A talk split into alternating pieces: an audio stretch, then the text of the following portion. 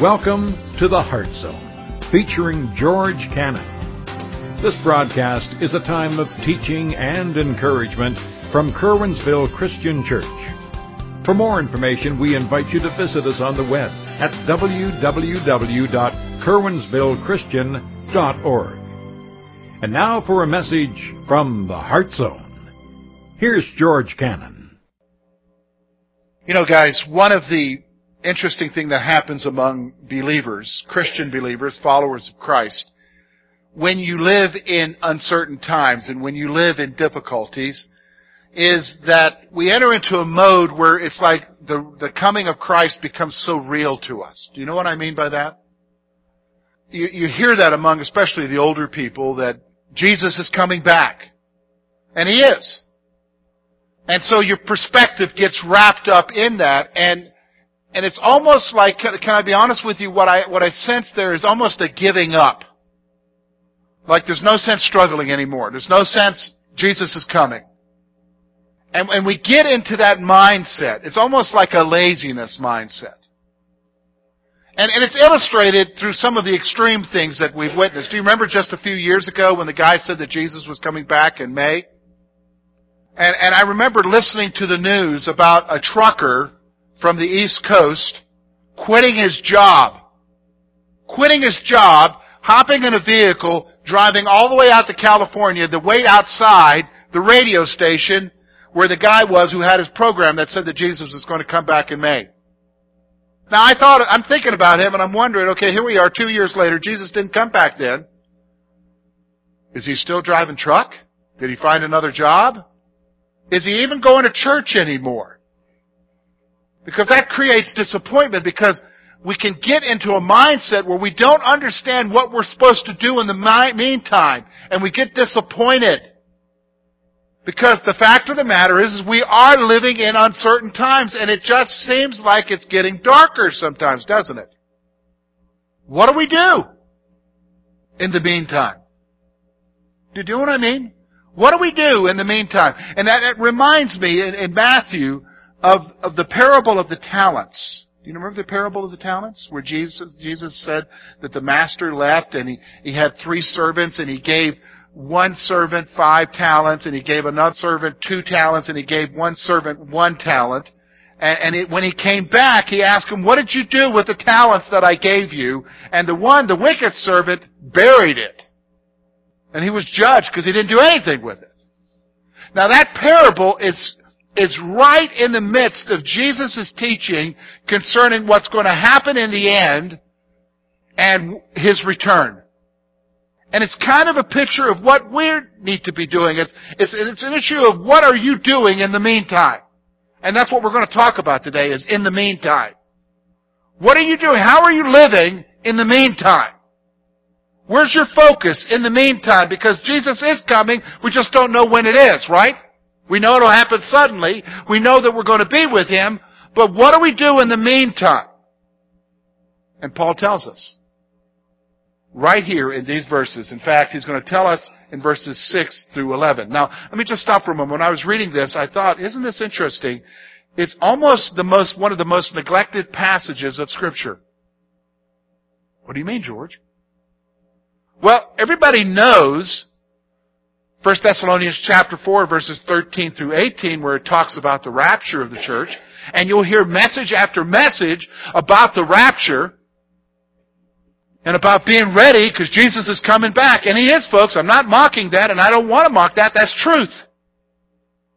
And then in verses 1 to 5, maybe you'll hear some teaching on the fact that you don't need to be fearful because you have a standing with God. You're a child of the light.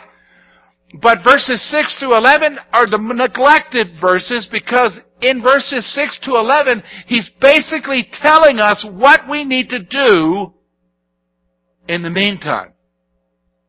In the meantime. So let's look at what he says here. Look with me at verse 6. Look at what he says. Therefore, let us not sleep as others do, but let us watch and be sober. For those who sleep, sleep at night, and those who get drunk are drunk at night. But let us who are of the day be sober, putting on the breastplate of faith and love, and as a helmet, the hope of salvation. For God did not appoint us to wrath, but to obtain salvation through our Lord Jesus Christ, who died for us, that whether we wake or sleep, we should live together with him. Therefore, comfort each other and edify one another, just as you also are doing. Here's what we're going to do, folks. We're going to take these verses, verses 6 to 11, and we're going to look, we're going to basically divide them into two sections. We're going to see a proper perspective. We're going to take the whole issue of Jesus' return. He's going to give us a proper perspective. What we need to do with that. And then the second section is a proper outlook. The actions. What needs to take place now? The perspective of our mind. First section the outlook, what needs to take place. We're going to see that in this passage. So the first thing I want you to notice is, if I'm going to have a proper perspective, look with me at verse 6 and look at what he says there. Notice what he says there. Therefore do not sleep as others do. What's he talking about sleeping, George? Because earlier in chapter 4, he, he mentioned sleep and it talked about people who were dying. I don't want to die, so how does that make applicable to me? I don't want to die. So yeah, I can see what he's saying there. Different word. He's talking about something completely different now. He's ch- maybe the same English word, but it's a different Greek word. And the word sleep there is not talking about you dying. It's really talking about you being lazy.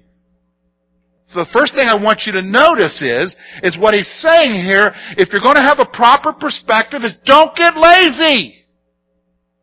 Don't get lazy in your Christian life. Now, how relevant is that? Well, I find it to be very relevant.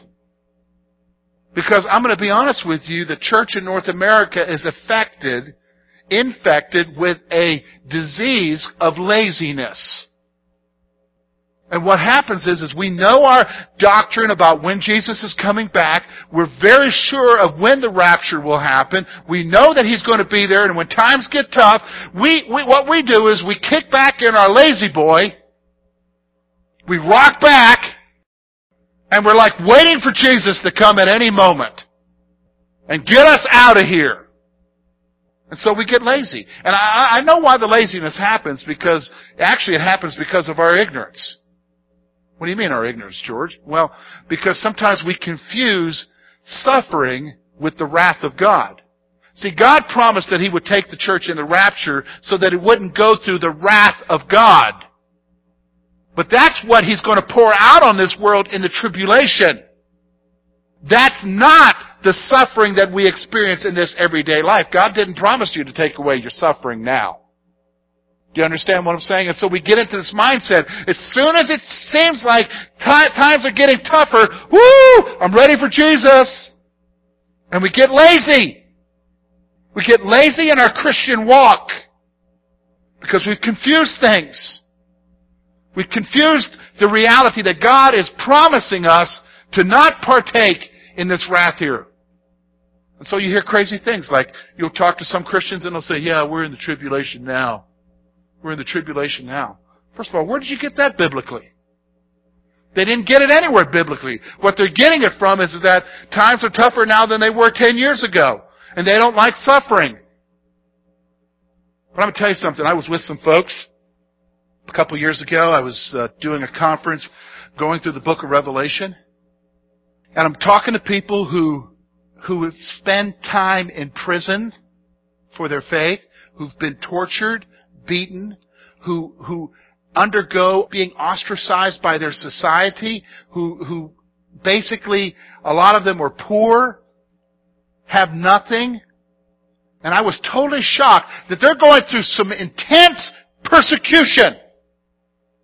But they had a firm, solid belief that one day Jesus was going to come to them and take them so that they didn't have to experience the wrath of God.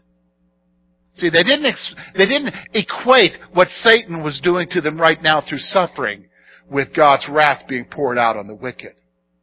And see, we do that. We, we, we, we, we combine it and we confuse it. And so we get lazy. Oh, I'm just waiting. I'm just waiting. Just kind of kick back. It's like what I do when I'm in an airport. I'm just kick back, waiting for my flight, waiting for the gate to call, waiting for the trump to sound. Don't be lazy. That's what he's talking about here. If I'm going to have a proper perspective of understanding the return of Christ, don't get lazy. What does he tell us to do then? Again, verse 6. Live your life with an awareness of the future. Live your life with an awareness of the future. Do you wake up in the morning and say this? Is this the day, Lord? Are you coming today? If you're not, Lord, help me to live my life for you today. Help me to, help me to be what you want me to be today. Help me to deal with the stuff that you want me to deal with today because I, I want to live for you. I long for you to come, Lord. I long for you to come. Live your life with an awareness of the future. Because look at what he says. Let us watch and be sober. Let us watch. You know, it's interesting. I, you know, I, I got memories from our, from our kids and sometimes this still happens at our house and we, we, we know we got guests coming or if we got family coming, especially you, you've met my, my brother-in-law Ross and, and Lori's sister Jody, and, and, and they don't come and visit us very much, but when they do come and visit, our kids get really excited. They love being with their cousins. And, and, and they'll do things like this. I mean, sometimes I've watched them through the years where if they know they're coming and if they know what hour, they're watching by the window to see down Anderson Avenue if they'll turn off of Meadow into coming along the creek and they'll say, they're here! They're here! And they're running outside, all the cousins are here! That's watching, isn't it? You know what I'm talking about. There's an anticipation. He's talking about here that you need to live your life with an awareness of the future, with an anticipation of Jesus coming back. How are, how are you with doing that? I've got to admit that I'm not doing too well with that. I don't live my life with that anticipation, do you? That's what he's calling us to do in the meantime here. He's calling us to live our lives with that anticipation. What, what, why? Why? Because here's the thing. He's telling us, verse 7, look at what he says in verse 7. For those who sleep, sleep at night, and those who get drunk are drunk at night. Who's he talking about? He says, the world is indifferent to Christ's return. The world is indifferent to Christ's return. Have you ever noticed that? Have you ever, you ever, ever been in a discussion at work where somebody brings up the return of Jesus and most people are like, oh, oh yeah. Really? I'm just worried about now. I'm worried about I'm going to pay my bills now. Worried about my junk at home. I'm worried about this or worried about this, that, or another. And and people really don't care. Have you noticed that? Because that's how the world lives. Now, you might be shocked. Maybe some of you are living that same way. You shouldn't be. The greatest event in history is going to take place and you're going to be a part of it. But that's what the world thinks. The world is indifferent to it. The world mocks it. You need to have that perspective. So what needs to happen here? We need to have a proper outlook. Look with me in verses 8. Look at what he says there. But let us who are of the day be sober. What's he saying here? I think this is the first one. This is the one where we struggle with the most, and I think it's very interesting that in the meantime, He's going to talk about how you live your life. Isn't that interesting? Let me stop for a moment before I tell you what he says here. We're in a world that's going crazy. We're in a world where times are uncertain. We're in a world where darkness seems to be growing ever more and more. We're in a world where we don't really know what's going to, what it's going to be like two years from now, let alone six months from now. You know what I'm saying? And, and, and we want to know, how do, how do we live in this world? How do we live in this world? Where's the focus needs to be? What, what, he's going to tell you where the focus needs to be. He's going to talk about you. You. And look at what he says there. Look at what he says, verse 8. He tells you right off the bat, it's just a simple word. Let us who are of the day be sober. Well, you know, George, I don't have a drinking problem, so I'm, I'm doing okay with that one. Folks, sobriety has nothing to do with just alcohol. The word actually means self-control. He's saying that in the meantime, you who are of the day, you have a perspective, you're, you're excited, you're waiting. In the meantime, you need to be self-controlled. So what it's saying here is, is that believers must be self-controlled. You get a grip on it. I don't need to tell you what it is in your life. I, first of all, I don't know what it is in your life. You know what it is. You know where you're out of control. Did you know what I'm saying? You know where you're out of control. I mean, there are times when you know where you're out of control. Like, you know what? I, I used to, when I go to the beach, I love seafood. I mean, I love seafood. And one of my favorite things about going to seafood places down south is the fish houses. And, and I'll tell you what I like about the fish houses. They're buffets. And they're pretty expensive. And I try to make sure that I get every dollar's worth of what I paid to get in there. So you better bring the forklift in to bring me out of there. And I'm going to tell you what that's like. That's called being out of control. Did you know what I mean? You and I are out of control in our lives. And I don't need to tell you what it is. I don't know what it is to your life. I'm not sitting there this week. I'm following them to see what it is in their life. No, no. You know what it is in your life because some of you are covering it, but you know where you're out of control. You say, George, I thought we need to learn how to live in this world that's going crazy. And, and he's talking about me here. What, what, he's talking about you not being crazy. Just because the world's out of control, you need to be in control. You need to be in control of you. You need to be sober. Do you understand what I'm saying? Because listen, let me explain something to you. Have you noticed the reason why the world's out of control? It's their coping mechanism to deal with how uncertain times are. Do you, have you noticed that? It's the attitude of we better live it for today because we don't know what tomorrow is going to be. He's saying you have a hope. You're a child of the day. You be controlled. You be sober. You be self-controlled. That's the first thing he's telling us to do, the proper outlook. Here, notice the second thing. He, he says this, verse 8, he's telling you here, he's almost using the same illustration that he uses in Ephesians chapter 6 concerning the armor of God. And let me just tell you, he's not using it like some magic spiritual formula. He's using it as an illustration to illustrate truth. So here's what he's saying here. Look at what he says, verse 8. Putting on the breastplate of faith and love, and as a helmet, the hope of salvation. What's he saying here? First thing he's saying is, believers have faith and love to protect their hearts. Because here's the thing. You are living in uncertain times. The times are dark and they are encroaching on your life. And things are being imposed upon you that you didn't expect. And times are tough. And, and things are just kind of, your world's turning upside down and you're like, what do I do? What do I do? What he's saying is, is the way that you can stand in the midst of it, the way that you can live in the midst of it, is that your heart is protected by two things. Number one, your faith in God. Your faith in Jesus and what He's done for you. Your faith that you will one day be with Him. That's going to protect you. That's going to help you to stand strong in the midst of whatever's going on in the chaos in your life. The other thing He tells you is love. Love that He has for you. Love that you realize that you are accepted. Love of even others. You know why we have church? Folks, we're going to be, when we're done with Thessalonians, we're going to be doing a series on being the church again. Okay? We're going to talk about what it means to be a church. And part of it is, is that it's a community of love.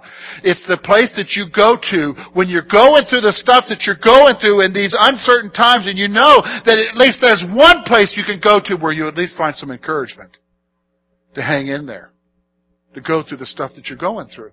See, you need to wear that like a breastplate is what he's saying here. You need to guard your hearts because you will be attacked, you will be beat up on, you will be, you'll go through it. But that's not just the only thing he tells you. He talks about the helmet. What is he talking about here? Well, he's talking about our minds. He says this, our minds are protected by the hope of salvation. Think with me for a moment. Maybe you're going through it right now, but I want you to think about the crises that we face and how we respond. Have you noticed that when we go through a crisis, oh, but by the way, you will go through a crisis if you haven't already gone through one. If you're old, you realize that you go through many of them. And if you're old, you realize they don't stop. Does everybody understand? So here's what happens.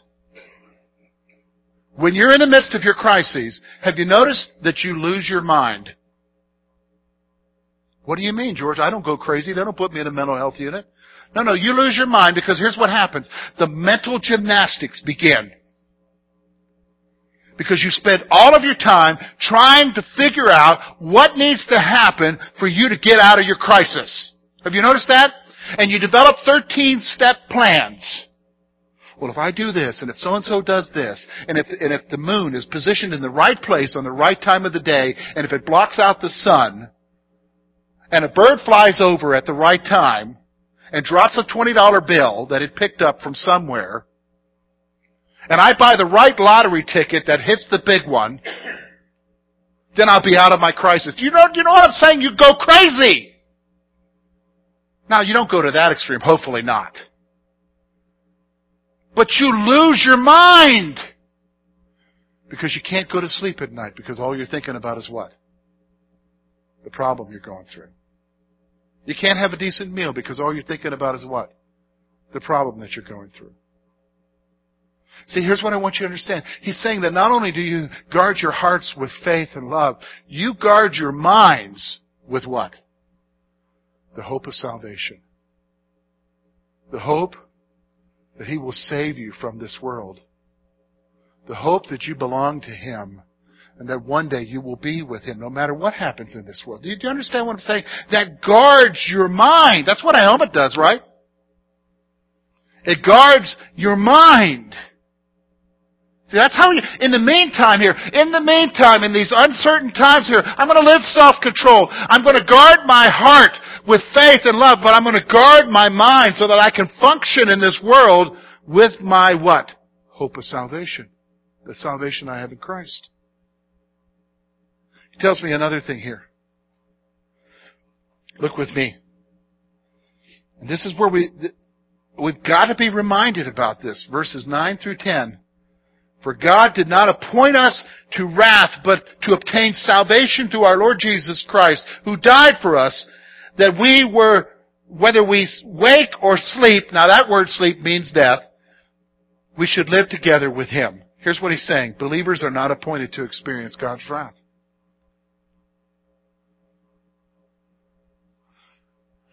Okay, now why did he put that in there, George?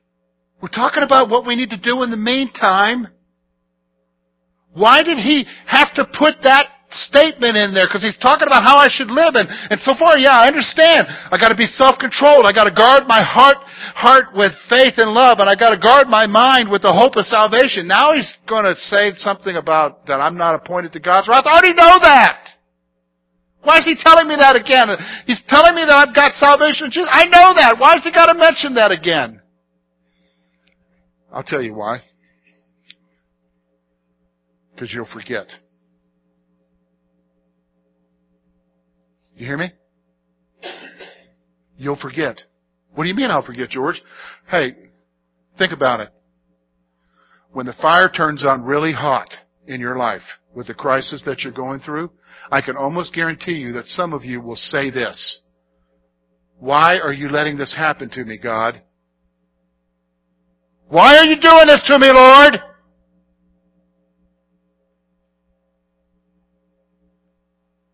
That, my friends, is not the statement of someone who understands. That is the statement of somebody who's forgotten. Do you know what I mean? Because the stuff that you're going through is not the wrath of God on your life. You're not appointed to wrath. Do, you understand what I'm saying? He's reminding us that you are not appointed to experience His wrath. So don't ever let it come out of your mouth. No matter what you're going through, why are you doing this to me, Lord? Because Paul's telling us right here, you weren't appointed to wrath, you were appointed to what? salvation so that you could be with Him. Do you know what I'm saying? That's what he's reminding us here. That's the outlook we need to have. We need to have that outlook that we're not, we're not to experience. So one other thing he tells us here. Here's what we need to do. In verse 11, ties in with what he said earlier in chapter 4. Therefore, he said this in verse 18. He talked about comfort there. He's going to talk about it here. Look at verse 11.